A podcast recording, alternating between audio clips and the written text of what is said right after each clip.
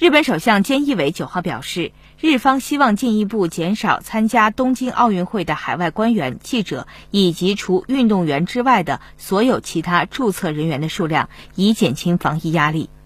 据共同社报道，菅义伟是在当天的国会辩论中做上述表示的。为简化筹备工作和防疫的需要，东京奥运会原来的十八万注册人员数量已经削减了一多半。但由于日本疫情形势依然严峻，国内民众对于奥运会举办的支持率始终不高，导致菅义伟政府的民意支持率持续下跌。去年九月上任的菅义伟一直面对巨大压力。不过，菅义伟同时表达了如期举办奥运会的决心。他说：“我想从日本传达一个信息：全世界因为新冠疫情已经遇到了很大的困难，但只要团结一致，全世界就能克服这些困难。”